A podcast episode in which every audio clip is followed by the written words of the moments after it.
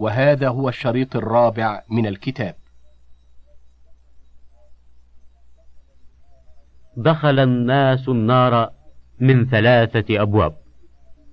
باب شبهة أورثت شكا في دين الله وباب شهوة أورثت تقديم الهوى على طاعته ومرضاته وباب غضب أورث العدوان على خلقه. أصول الخطايا كلها ثلاثة. الكبر وهو الذي أصار إبليس إلى ما أصاره. والحرص وهو الذي أخرج آدم من الجنة. والحسد وهو الذي جرأ أحد ابني آدم على أخيه. فمن وقي شر هذه الثلاثة فقد وقي الشر. فالكفر من الكبر والمعاصي من الحرص والبغي والظلم من الحسد. جعل الله بحكمته كل جزء من أجزاء ابن آدم ظاهرة وباطنة آلة لشيء إذا استعمل فيه فهو كماله. فالعين آلة للنظر والأذن آلة للسماع والأنف آلة للشم واللسان للنطق والفرج للنكاح واليد للبطش والرجل للمشي والقلب للتوحيد والمعرفة والروح للمحبة والعقل آلة للتفكر والتدبر لعواقب الأمور الدينية والدنيوية وإيثار ما ينبغي إيثاره وإهمال ما ينبغي إهماله. أخسر الناس صفقة من اشتغل عن الله بنفسه بل أخسر منه من اشتغل عن نفسه بالناس. في السنن من حديث أبي سعيد يرفعه إذا أصبح ابن آدم فإن الأعضاء كلها تكفر اللسان تقول اتق الله فإنما نحن بك فإن استقمت استقمنا وإن اعوججت اعوججنا. قوله تكفر اللسان قيل معناه تخضع له. وفي الحديث إن الصحابة لما دخلوا على النجاشي لم يكفروا له أي لم يسجدوا ولم يخضعوا ولذلك قال له عمرو بن العاص أيها الملك إنهم لا يكفرون لك وإنما خضعت للسان لأنه بريد القلب وترجمانه والواسطة بينه وبين الأعضاء. وقولها إنما نحن بك أي نجاتنا بك وهلاكنا بك ولهذا قالت فإن استقمت استقمنا وإن اعوججت اعوججنا. فصل جمع النبي صلى الله عليه وسلم في قوله فاتقوا الله وأجملوا في الطلب بين مصالح الدنيا والآخرة ونعيمها ولذاتها إنما ينال بتقوى الله وراحة القلب والبدن وترك الاهتمام والحرص الشديد والتعب والعناد والكد والشقاء في طلب الدنيا إنما ينال بالإجمال في الطلب. فمن اتقى الله فاز بلذة الآخرة ونعيمها ومن أجمل في الطلب استراح من نكد الدنيا وهمومها فالله المستعان. قد نادت الدنيا على نفسها. لو كان في ذا الخلق من يسمع. كم واثق بالعيش أهلكته وجامع فرقت ما يجمع. فائدة جمع النبي صلى الله عليه وسلم بين المأثم والمغرم فإن المأثم يوجب خسارة الآخرة والمغرم يوجب خسارة الدنيا. وجمعهما في التعوذ منهما. فائدة قال تعالى والذين جاهدوا فينا لنهدينهم سبلنا. علق سبحانه الهداية بالجهاد. فأكمل الناس هداية أعظمهم جهادا. وأفرض الجهاد جهاد النفس وجهاد الهوى وجهاد الشيطان وجهاد الدنيا. فمن جاهد هذه الأربعة في الله هداه الله سبل رضاه الموصل إلى جنته. ومن ترك الجهاد فاته من الهدى بحسب ما عطل من الجهاد. قال الجنيد والذين جاهدوا أهواءهم فينا بالتوبة لنهدينهم سبل الإخلاص ولا يتمكن من جهاد عدوه في الظاهر إلا من جاهد هذه الأعداء باطنا. فمن نصر عليها نصر على عدوه ومن نصرت عليه نصر عليه عدوه. فصل ألقى الله سبحانه العداوة بين الشيطان وبين الملك والعداوة بين العقل وبين الهوى. والعداوة بين النفس الأمارة وبين القلب وابتلى العبد بذلك وجمع له بين هؤلاء وأمد كل حزب بجنود وأعوان فلا تزال الحرب سجالا ودولا بين الفريقين إلى أن يستولي أحدهما على الآخر ويكون الآخر مقهورا معه. فإذا كانت النوبة للقلب والعقل والملك فهنالك السرور والنعيم واللذة والبهجة والفرح وقرة العين وطيب الحياة وانشراح الصدر والفوز بالغنائم. وإذا كانت النوبة للنفس والهوى والشيطان فهنالك الغموم والهموم والأحزان وأنواع المكاره وضيق الصدر وحبس الملك. فما ظنك بملك استولي عليه من قبل عدوه. فأنزله عن سرير ملكه وأسره وحبسه وحال بينه وبين خزائنه وذخائره وخدمه وصيرها له ومع هذا فلا يتحرك الملك لطلب ثأره ولا يستغيث بمن يغيثه ولا يستنجد بمن ينجده.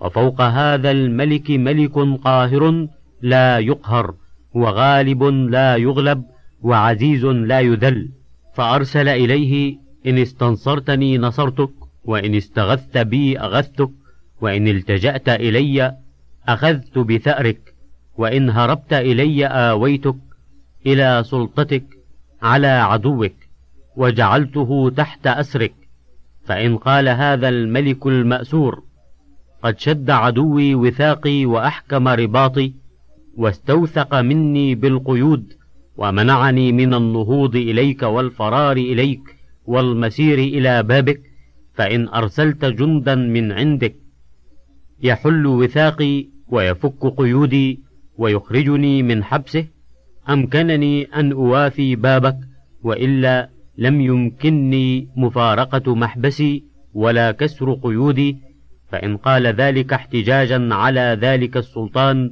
ودفعا لرسالته ورضا بما هو فيه عند عدوه خلاه السلطان الأعظم وحاله وولاه ما تولى. وإن قال ذلك افتقارا إليه وإظهارا لعجزه وذله وأنه أضعف وأعجز أن يسير إليه بنفسه ويخرج من حبس عدوه ويتخلص منه بحوله وقوته وأن من تمام نعمته ذلك عليه كما أرسل إليه هذه الرسالة أن يمده من جنده ومماليكه بمن يعينه على الخلاص ويكسر باب محبسه ويفك قيوده فإن فعل به ذلك فقد أتم إنعامه عليه وإن تخلى عنه فلم يظلمه ولا منعه حقا هو له وإن حمده وحكمته اقتضى منعه وتخليته في محبسه ولا سيما إذا علم أن الحبس حبسه وأن العدو الذي حبسه مملوك من مماليكه وعبد من عبيده ناصيته بيده لا يتصرف إلا بإذنه ومشيئته فهو غير ملتفت إليه ولا خائف منه ولا معتقد أن له شيئا من الأمر ولا بيده نفع ولا ضر بل هو ناطر إلى مالكه ومتولي أمره ومن ناصيته بيده قد أفرده بالخوف والرجاء والتضرع إليه والالتجاء والرغبة والرهبة. فهناك تأتيه جيوش النصر وجيوش الظفر. أعلى الهمم في طلب العلم طلب علم الكتاب والسنة والفهم عن الله ورسوله نفس المراد وعلم حدود المنزل. وأخس همم طلاب العلم قصر همته على تتبع شواذ المسائل وما لم ينزل ولا هو واقع أو كانت همته معرفة الاختلاف وتتبع أقوال الناس وليس له همة إلى معرفة الصحيح من تلك الأقوال وقل أن ينتفع واحد من هؤلاء بعلمه وأعلى الهمم في باب الإرادة أن تكون الهمة متعلقة بمحبة الله والوقوف مع مراده الديني الأمري وأسفلها أن تكون الهمة واقفة مع مراد صاحبها من الله فهو إنما يعبده لمراده منه لا لمراد الله منه فالأول يريد الله ويريد مراده والثاني يريد من الله. وهو فارغ عن إرادته. علماء سوء جلسوا على باب الجنة يدعون إليها الناس بأقوالهم ويدعونهم إلى النار بأفعالهم. فكلما قالت أقوالهم للناس هلموا قالت أفعالهم لا تسمعوا منهم. فلو كان ما دعوا إليه حقا كانوا أول المستجيبين له فهم في الصورة أدلاء وفي الحقيقة قطاع الطرق. إذا كان الله وحده حظك ومرادك فالفضل كله تابع لك يزدلف إليك أي أنواعه تبدأ به. وإذا كان حظك ما تنال منه فالفضل موقوف عنك لأنه بيده تابع له فعل من أفعاله. فإذا حصل لك حصل لك الفضل بطريق الضمن والتبع. وإذا كان الفضل مقصودك لم يحصل الله بطريق الضمن والتبع. فإن كنت قد عرفته وآنست به ثم سقطت إلى طلب الفضل حرمك إياه عقوبة لك ففاتك الله وفاتك الفضل. فصل. لما خرج رسول الله صلى الله عليه وسلم من حصر العدو دخل في حصر النصر فعبثت أيدي سراياه بالنصر في الأطراف فطار ذكره في الآفاق فصار الخلق معه ثلاثة أقسام مؤمن به ومسالم له وخائف منه. ألقى بذر الصبر في مزرعة فاصبر كما صبر أولو العزم من الرسل. فإذا أغصان النبات تهتز بخزامى والحرمات قصاص. فدخل مكة دخولا ما دخله أحد قبله ولا بعده. حوله المهاجرون والأنصار لا يبين منهم إلا الحدق والصحابة على مراتبهم والملائكة فوق رؤوسهم وجبريل يتردد بينه وبين ربه وقد أباح له حرمة الذي لم يحله لأحد سواه. فلما قايس بين هذا اليوم وبين يوم وإذ يمكر بك الذين كفروا ليثبتوك أو يقتلوك أو يخرجوك فأخرجوه ثاني اثنين. دخل وذقنه تمس قربوس سرجه خضوعا وذلا لمن ألبسه ثوب هذا العز الذي رفعت إليه فيه الخليقة رؤوسها ومدت إليه الملوك أعناقها فدخل مكة مالكا مؤيدا منصورا وعلى كعب بلال فوق الكعبة بعد أن كان يجر في الرمضاء على جمر الفتنة فنشر بزا طوي عن القوم من يوم قوله أحد أحد. ورفع صوته بالأذان فأجابته القبائل من كل ناحية فأقبلوا يؤمنون فدخلوا في دين الله أفواجا وكانوا قبل ذلك يأتون آحادا. فلما جلس الرسول على منبر العز وما نزل عنه قط مدت الملوك أعناقها بالخضوع إليه فمنهم من سلم إليه مفاتيح البلاد. ومنهم من سأله الموادعة والصلح ومنهم من أقر بالجزية والصغار ومنهم من أخذ في الجمع والتأهب للحرب ولم يدر أنه لم يزد على جمع الغنائم وسوق الأسارى إليه. فلما تكامل نصره وبلغ الرسالة وأدى الأمانة وجاءه منشور إنا فتحنا لك فتحا مبينا ليغفر لك الله ما تقدم من ذنبك وما تأخر ويتم نعمته عليك ويهديك صراطا مستقيما وينصرك الله نصرا عزيزا وبعده توقيع إذا جاء نصر الله والفتح ورأيت الناس يدخلون في دين الله أفواجا جاءه رسول ربه يخيره بين المقام في الدنيا وبين لقائه فاختار لقاء ربه شوقا إليه فتزينت الجنان ليوم قدوم روحه الكريمة لا كزينة المدينة يوم قدوم الملك. إذا كان عرش الرحمن قد اهتز لموت بعض أتباعه فرحا واستبشارا بقدوم روحه فكيف بقدوم روح سيد الخلائق؟ فيا منتسبا إلى غير هذا الجناب ويا واقفا بغير هذا الباب ستعلم يوم الحشر أي سريرة تكون عليها يوم تبلى السرائر. فصل.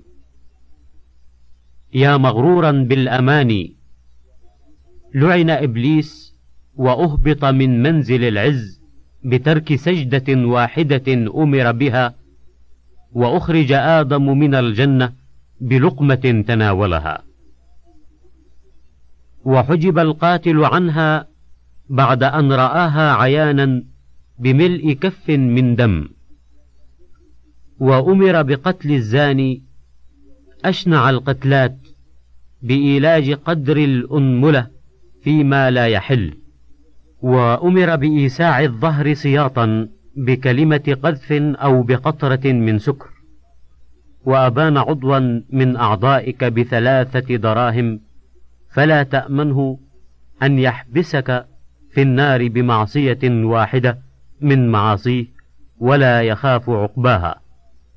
دخلت امرأة النار في هرة وإن الرجل ليتكلم بالكلمة لا يلقي لها بالا يهوي بها في النار أبعد ما بين المشرق والمغرب.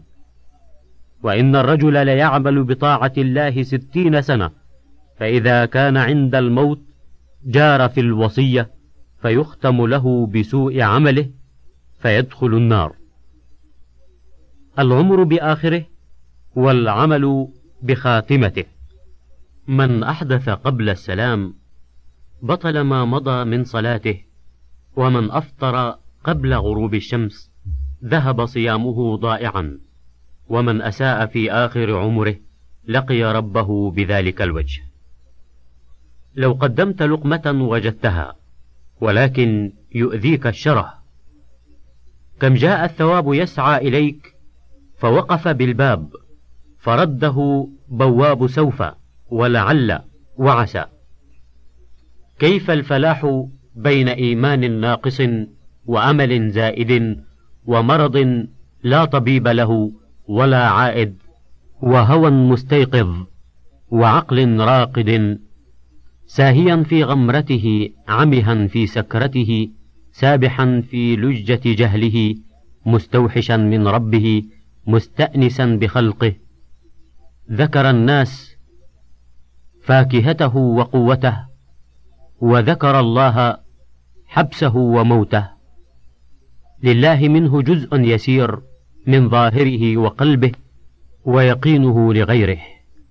لا كان من لسواك فيه بقية يجد السبيل بها إليه العذل.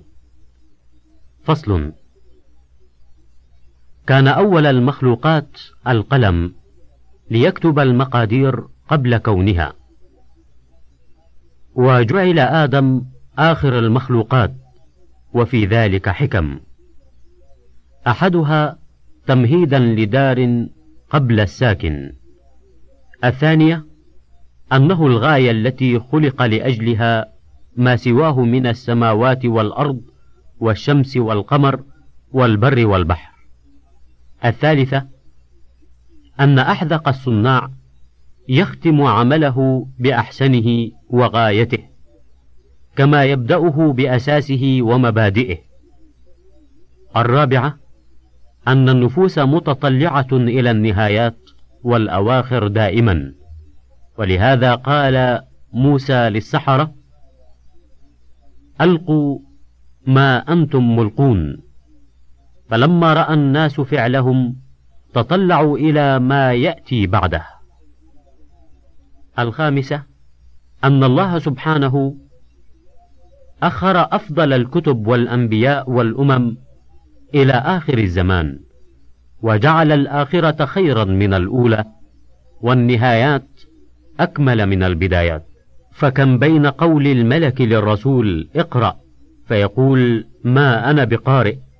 وبين قوله تعالى اليوم أكملت لكم دينكم.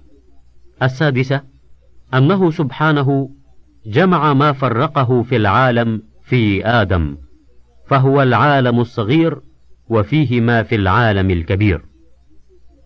السابعة أنه خلاصة الوجود وثمرته فناسب أن يكون خلقه بعد الموجودات الثامنة أن من كرامته على خالقه أنه هيأ له مصالحه وحوائجه وآلات معيشته وأسباب حياته فما رفع رأسه إلا وذلك كله حاضر عتيد. التاسعة أنه سبحانه أراد أن يظهر شرفه وفضله على سائر المخلوقات، فقدمها عليه في الخلق، ولهذا قالت الملائكة: ليخلق ربنا ما شاء، فلن يخلق خلقا أكرم عليه منا. فلما خلق آدم وأمرهم بالسجود له ظهر فضله وشرفه عليهم بالعلم والمعرفة فلما وقع في الذنب ظنت الملائكة أن ذلك الفضل قد نسخ ولم تطلع على عبودية التوبة الكامنة. فلما تاب إلى ربه وأتى بتلك العبودية علمت الملائكة أن لله في خلقه سرا لا يعلمه سواه. العاشرة أنه سبحانه لما افتتح خلق هذا العالم بالقلم كان من أحسن المناسبة أن يختمه بخلق الإنسان فإن القلم آلة العلم والإنسان هو العالم. ولهذا أظهر سبحانه فضل آدم على الملائكة بالعلم الذي خص به دونهم. وتأمل كيف كتب سبحانه عذر آدم قبل هبوطه إلى الأرض ونبه الملائكة على فضله وشرفه ونوه باسمه قبل إيجاده بقوله إني جاعل في الأرض خليفة وتأمل كيف وسمه بالخلافة وتلك ولاية له قبل وجوده وأقام عذره قبل الهبوط بقوله في الأرض والمحب يقيم عذر المحبوب قبل جنايته فلما صوره ألقاه على باب الجنة أربعين سنة لأن دأب المحب الوقوف على باب الحبيب.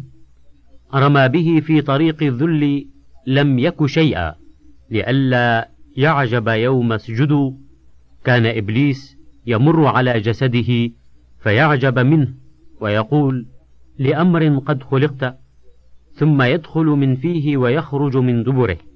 ويقول لئن سلطت عليك لأهلكنك ولئن سلطت علي لأعصينك. ولم يعلم أن هلاكه على يده.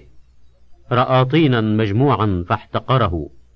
فلما صور الطين صورة دب فيه داء الحسد. فلما نفخ فيه الروح مات الحاسد.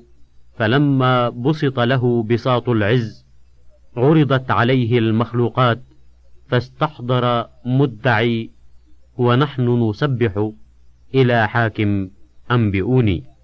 وقد أخفى الوكيل عنه بينة وعلم فنكسوا رؤوس الدعاوى على صدور الإقرار فقام منادي التفضيل في أندية الملائكة ينادي اسجدوا فتطهروا من حدث دعوى ونحن بماء العذر في آنية لا علم لنا فسجدوا على طهارة التسليم وقام إبليس ناحية لم يسجد لأنه خبث. وقد تلون بنجاسة الاعتراض وما كانت نجاسته تتلافى بالتطهير لأنها عينية. فلما تم كمال آدم قيل لا بد من خال جمال. فجرى العبودية في الذل. يا آدم لو عفي لك عن تلك اللقمة لقال الحاسدون كيف فضل ذو شره لم يصبر على شجرة لولا نزولك ما تصاعدت صعداء الأنفاس ولا نزلت رسائل هل من سائل ولا فاحت روائح ولا خلوف فم الصائم. فتبين حينئذ أن ذلك التناول لم يكن عن شره. يا آدم ضحكك في الجنة لك وبكاؤك في دار التكليف لنا. ما ضر من كسره عزي إذا جبره فضلي. إنما تليق خلعة العز ببدل الانكسار. أنا عند المنكسرة قلوبهم من أجلي. ما زالت تلك الأكلة تعاده حتى استولى داؤه على أولاده فأرسل إليهم اللطيف الخبير الدواء على أيدي أطباء الوجود. فإما يأتينكم مني هدى فمن تبع هداي فلا يضل ولا يشقى. فحماهم الطبيب بالمناهي وحفظ القوة بالأوامر واستفرغ أخلاطهم الرديئة بالتوبة فجاءت العافية من كل ناحية. فيا من ضيع القوة ولم يحفظها وخلط في مرضه وما احتمى ولا صبر على مرارة الاستفراغ لا تنكر قرب الهلاك فالضاء مترام إلى الفساد لو ساعد القدر فأعنت الطبيب على نفسك بالحمية من شهوة خسيسة ظفرت بأنواع اللذات وأصناف المشتهيات ولكن بخار الشهوة غطى عين البصيرة فظننت أن الحزم بيع الوعد بالنقد. يا لها بصيرة عمياء جزعت من صبر ساعة واحتملت ذل الأبد. سافرت في طلب الدنيا وهي عنها زائلة وقعدت عن السفر إلى الآخرة وهي إليها راحلة. إذا رأيت الرجل يشتري الخسيس بالنفيس ويبيع العظيم بالحقير فاعلم بأنه سفيه. فصل. لما سلم لآدم أصل العبودية لم يقدح فيه الذنب. ابن آدم لو لقيتني بقراب الأرض خطايا ثم لقيتني لا تشرك بي شيئا لقيتك بقرابها مغفرة. لما علم السيد أن ذنب عبده لم يكن قصدا لمخالفته ولا قدحا في حكمته علمه كيف يعتذر إليه. فتلقى آدم من ربه كلمات فتاب عليه. العبد لا يريد بمعصيته مخالفة سيده ولا الجرأة على محارمه. ولكن غلبات الطبع وتزيين النفس والشيطان وقهر الهوى والثقة بالعفو ورجاء المغفرة. هذا من جانب العبد.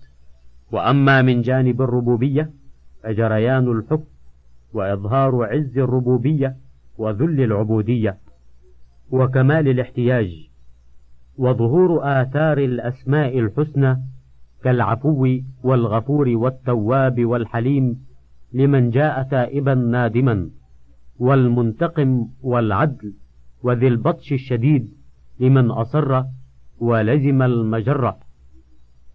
فهو سبحانه يريد أن يرى عبده تفرده بالكمال ونقص العبد وحاجته إليه ويشهده كمال قدرته وعزته وكمال مغفرته وعفوه ورحمته وكمال بره وسطره وحلمه وتجاوزه وصفحه.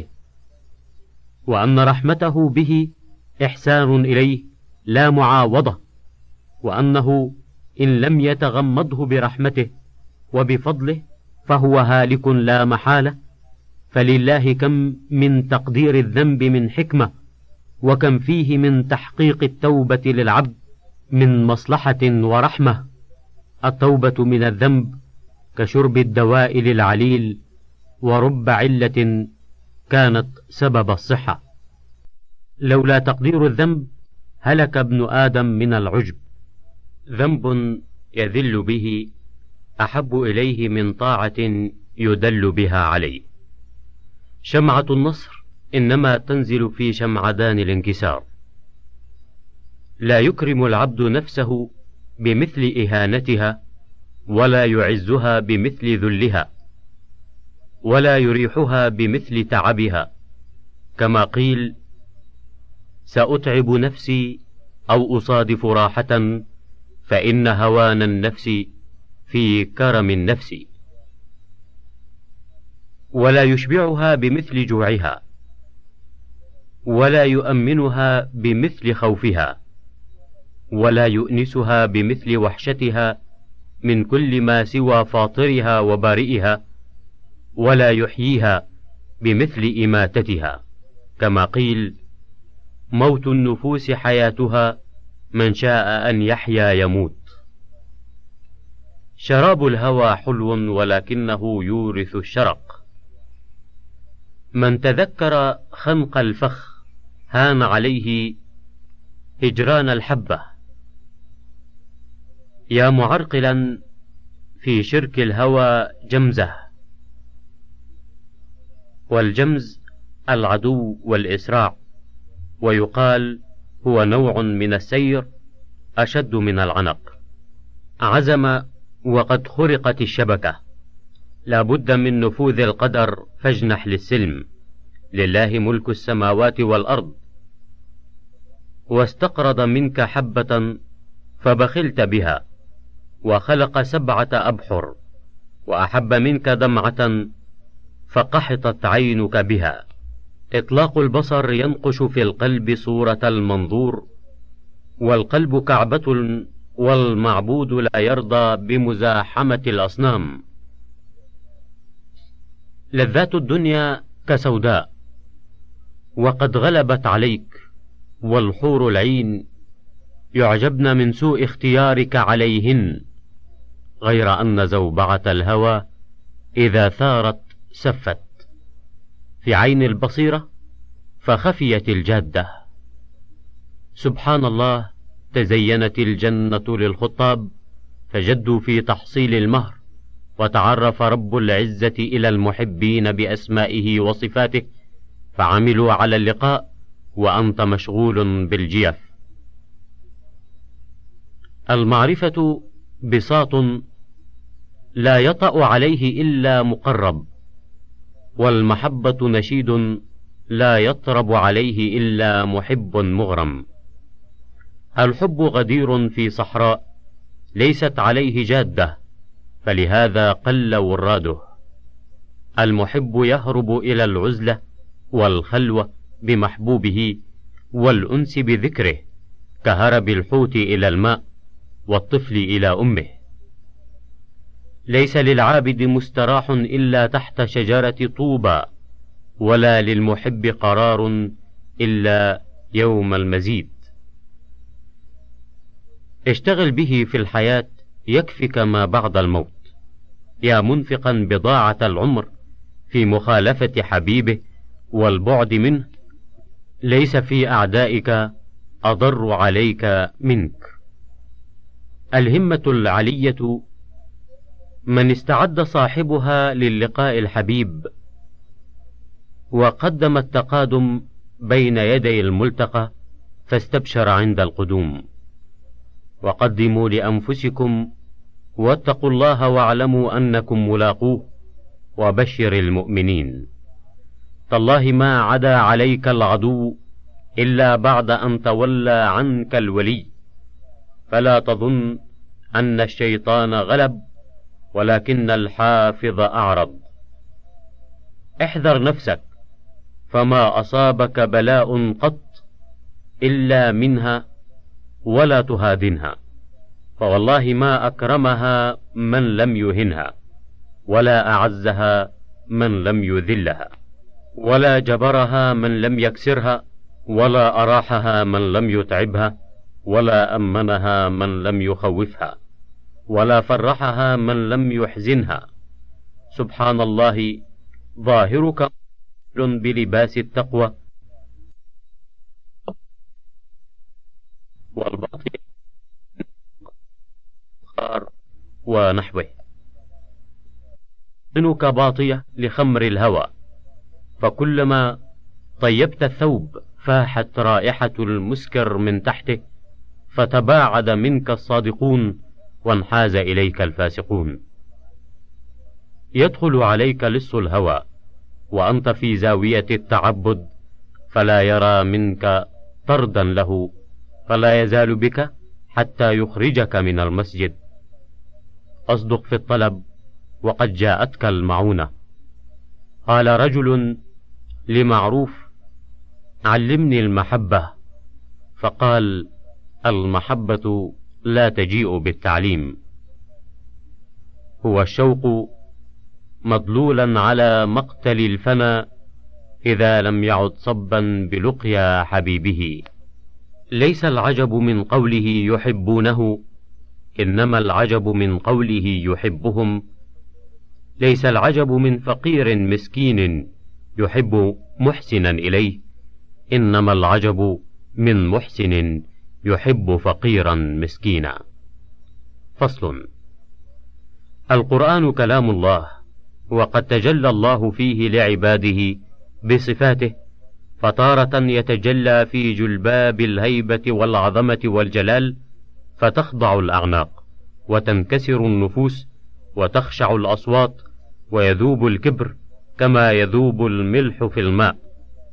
وتارة يتجلى في صفات الجمال والكمال وهو كمال الأسماء وجمال الصفات وجمال الأفعال الدال على كمال الذات فيستنفد حبه من قلب العبد قوة الحب كلها بحسب ما عرفه من صفات جماله ونعوت كماله فيصبح فؤاد عبده فارغا إلا من محبته فإذا أراد منه الغير أن يعلق تلك المحبة به أبى قلبه وأحشاؤه ذلك كل الإباء. فتبقى المحبة له طبعا لا تكلفا. وإذا تجلى بصفات الرحمة والبر واللطف والإحسان انبعثت قوة الرجاء من العبد وانبسط أمله وقوي طمعه وصار إلى ربه وحاد الرجاء يحدو ركاب سيره وكلما قوي الرجاء جد في العمل. كما أن الباذر كلما قوي طمعه في المغل غلق أرضه بالبذور وإذا ضعف رجاؤه قصر في البذر. وإذا تجلى بصفات العدل والانتقام والغضب والسخط والعقوبة انقمعت النفس الأمارة وبطلت أو ضعفت قواها من الشهوة والغضب واللهو واللعب والحرص على المحرمات وانقبضت أعنة رعوناتها فأحضرت المطية من الخوف والخشية والحذر. وإذا تجلى بصفات الأمر والنهي والعهد والوصية وإرسال الرسل وإنزال الكتب وشرع الشرائع انبعثت منها قوة الامتثال والتنفيذ لأوامره والتبليغ لها والتواصي بها وذكرها وتذكرها والتصديق بالخبر والامتثال للطلب والاجتناب للنهي. وإذا تجلى بصفة السمع والبصر والعلم انبعث من العبد قوة الحياء فيستحي ربه أن يراه على ما يكره أو أن يسمع منه ما يكره أو يخفي في سريرته ما يمقته عليه. فتبقى حركاته وأقواله وخواطره موزونة بميزان الشرع غير مهملة ولا مرسلة تحت حكم الطبيعة والهوى. وإذا تجلى بصفات الكفاية والحسب والقيام بمصالح العباد وسوق أرزاقهم إليهم ودفع المصائب عنهم ونصره لأوليائه وحمايته لهم ومعيته الخاصة لهم انبعثت من العبد قوة التوكل عليه والتفويض إليه والرضا به وما في كل ما يجريه على عبده ويقيمه فيه ما يرضى به هو سبحانه.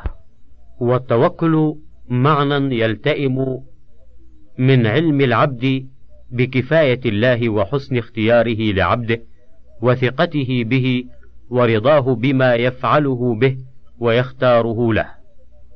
وإذا تجلى بصفات العز والكبرياء أعطت نفسه المطمئنه ما وصلت إليه من الذل لعظمته والانكسار لعزته والخضوع لكبريائه وخشوع القلب والجوارح له فتعلوه السكينة والوقار في قلبه ولسانه وجوارحه وسمته ويذهب طيشه وقوته وحدته. وجماع ذلك أنه سبحانه يتعرف إلى العبد بصفات إلهيته وبصفات ربوبيته فيوجب له شهود صفات إلهيته المحبة الخاصة والشوق إلى لقائه والأنس والفرح به والسرور بخدمته والمنافسة في قربه والتودد إليه بطاعته واللهج بذكره والفرار من الخلق إليه ويصير هو وحده همه دون ما سواه. ويوجب له شهود صفات الربوبية التوكل عليه والافتقار إليه والاستعانة به والذل والخضوع والانكسار له وكمال ذلك أن يشهد ربوبيته في إلهيته وإلهيته في ربوبيته وحمده في ملكه وعزه في عفوه وحكمته في قضائه وقدره ونعمته في بلائه وعطاءه في منعه وبره ولطفه وإحسانه ورحمته في قيوميته وعزه في انتقامه وجوده وكرمه في مغفرته وستره وتجاوزه. ويشهد حكمته ونعمته في أمره ونهيه وعزه في رضاه وغضبه وحلمه في إمهاله وكرمه في إقباله وغناه في أعراضه. وأنت إذا تدبرت القرآن وأجرته من التحريف وأن تقضي عليه بآراء المتكلمين وأفكار المتكلفين. أشهدك ملكا قيوما فوق سماواته على عرشه يدبر أمر عباده يأمر وينهى ويرسل الرسل وينزل الكتب ويرضى ويغضب ويثيب ويعاقب ويعطي ويمنع ويعز ويذل ويخفض ويرفع يرى من فوق سبع سماوات ويسمع ويعلم السر والعلانية فعال لما يريد موصوف بكل كمال منزه عن كل عيب. لا تتحرك ذرة فما فوقها إلا بإذنه ولا تسقط ورقة إلا بعلمه ولا يشفع أحد عنده إلا بإذنه. ليس لعباده من دونه ولي ولا شفيع.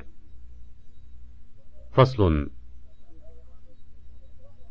لما بايع الرسول صلى الله عليه وسلم أهل العقبة أمر أصحابه بالهجرة إلى المدينة. فعلمت قريش أن أصحابه قد كثروا وأنهم سيمنعونه فأعملت آراءها في استخراج الحيل. فمنهم من رأى الحبس ومنهم من رأى النفي ثم اجتمع رأيهم على القتل. فجاء البريد بالخبر من السماء. وأمره أن يفارق المضجع. فبات علي مكانه ونهض الصديق لرفقة السفر. فلما فارقا بيوت مكة اشتد الحذر بالصديق فجعل يذكر الرصد فيسير أمامه وتارة يذكر الطلب فيتأخر وراءه وتارة عن يمينه وتارة عن شماله.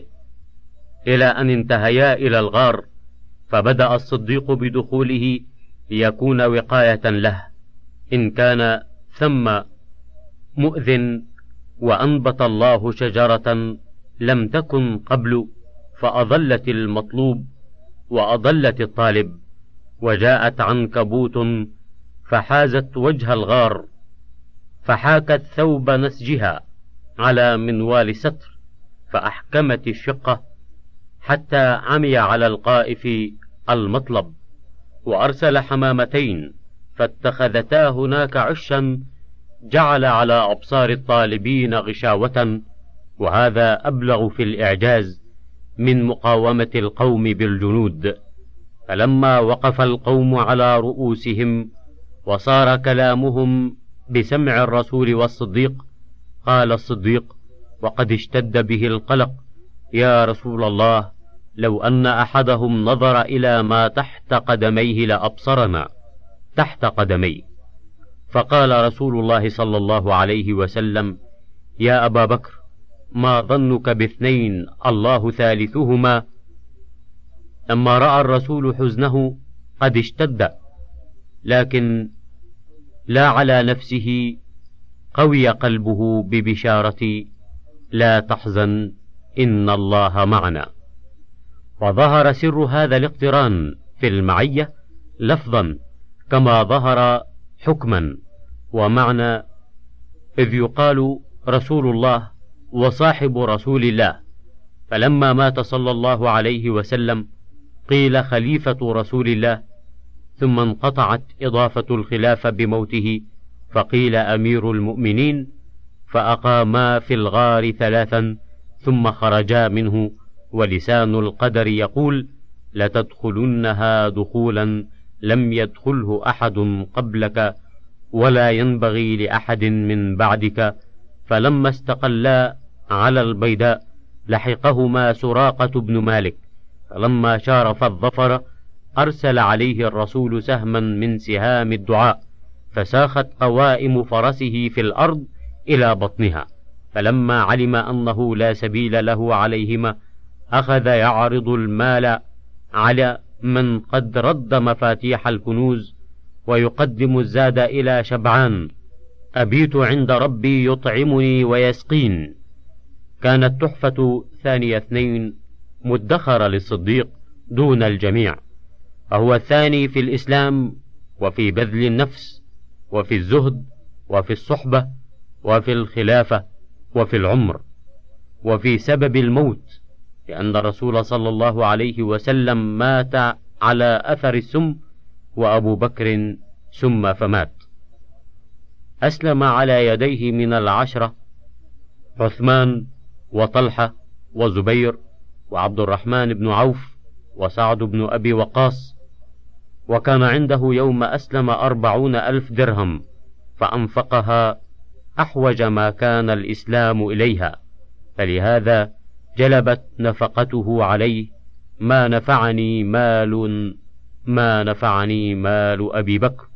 فهو خير من مؤمن آل فرعون لأن ذلك كان يكتم إيمانه والصديق أعلن به. وخير من مؤمن آل ياسين لأن ذلك جاهد ساعة والصديق جاهد سنين. عاين طائر الفاقة يحوم حول حب الإيثار. ويصيح من ذا الذي يقرض الله قرضا حسنا فألقى له حب المال على روض الرضا واستلقى على فراش الفقر فنقل الطائر الحب إلى حوصلة المضاعفة ثم علا على أفنان شجرة الصدق يغرد بفنون المدح ثم قال في محاريب الإسلام يتلو وسيجنبها الأتقى الذي يؤتي ماله يتزكى. نطقت بفضله الآيات والأخبار. واجتمع على بيعته المهاجرون والأنصار. فيا مبغضيه في قلوبكم من ذكره نار. كلما تليت فضائله على عليهم الصغار. أترى لم يسمع الروافض الكفار. ثاني اثنين إذ هما في الغار. دعي إلى الإسلام فما تلعثم ولا أبى وصار على المحجة فما زل ولا كبى وصبر في مدته من مدى العدا على وقع الشباب. وأكثر في الإنفاق فما قلل حتى تخلل بالعبا. تالله لقد زاد على السبك في كل دينار دينار. ثاني اثنين إذ هما في الغار. من كان قرين النبي في شبابه من ذا الذي سبق إلى الإيمان من أصحابه من ذا الذي أفتى بحضرته سريعا في جوابه من أول من صلى معه من آخر من صلى به من الذي ضاجعه بعد الموت في ترابه فاعرفوا حق الجار. نهض يوم الردة بفهم واستيقاظ وأبان من نص الكتاب معنى دق عن حديد الألحاظ. فالمحب يفرح بفضائله والمبغض يغتاظ. حسرة الرافضي أن يفر من مجلس ذكره ولكن أين الفرار؟ كم وقى الرسول بالمال والنفس وكان أخص به في حياته وهو ضجيعه في الرمس فضائله جلية وهي خلية عن اللبس. يا عجبا من يغطي عين ضوء الشمس في نصف النهار لقد دخلا غارا لا يسكنه لابث فاستوحش الصديق من خوف الحوادث. فقال الرسول ما ظنك باثنين والله الثالث. فنزلت السكينة وارتفع خوف الحادث. فزال القلق وطاب عيش الماكث فقام مؤذن النصر ينادي على رؤوس منائر الأمصار ثاني اثنين إذ هما في الغار. حبه والله رأس الحنيفية وبغضه يدل على خبث الطوية فهو خير الصحابة والقرابة والحجة على ذلك قوية. لولا صحة إمامته ما قيل ابن الحنفية. مهلا مهلا فإن ذم الروافض قد فار. والله ما أحببناه لهوانا ولا نعتقد في غيره هوانا. ولكن أخذنا بقول علي وكفانا رضيك رسول الله لديننا. أفلا نرضاك لدنيانا؟ تالله لقد أخذت من الروافض بالثأر. تالله لقد وجب حق الصديق علينا. فنحن نقضي بمدائحه ونقر بما نقر به من السنا عينا. فمن كان رافضيا فلا يعد إلينا وليقل لي أعذار. تنبيه. اجتنب من يعادي أهل الكتاب والسنة لئلا يعديك خسرانه. احترز من عدوين هلك بهما أكثر الخلق. صاد عن سبيل الله بشبهاته وزخرف قوله ومفتون بدنياه ورئاسته. من خلق فيه قوة واستعداد لشيء كانت لذته في استعمال تلك القوة فيه. فلذة من خلقت فيه قوة واستعداد للجماع استعمال قوته فيه ولذة من خلقت فيه قوة الغضب والتوثب استعمال قوته الغضبية في متعلقها ومن خلقت فيه قوة الأكل والشرب فلذته باستعمال قوته فيهما. ومن خلقت فيه قوة العلم والمعرفة فلذته باستعمال قوته وصرفها إلى العلم. ومن خلقت فيه قوة الحب لله والإنابة إليه والعكوف بالقلب عليه والشوق إليه والأنس به فلذته ونعيمه استعمال هذه القوة في ذلك. وسائر اللذات دون هذه اللذة مضمحلة فانية. وأحمد عاقبتها أن تكون لا له ولا عليه. تنبيه. أيها الأعزل احذر فراسة المتقي فإنه يرى عورة عملك من وراء ستر اتقوا فراسة المؤمن. سبحان الله في النفس. كبر إبليس وحسد قابيل وعتو عاد وطغيان ثمود وجرأة نمرود واستطالة فرعون وبغي قارون وقاحة هامان وهوي بلعام وحيل أصحاب السبت وتمرد الوليد وجهل أبي جهل. وفيها من أخلاق البهائم حرص الغراب وشره الكلب ورعونة الطاووس ودناءة الجعل.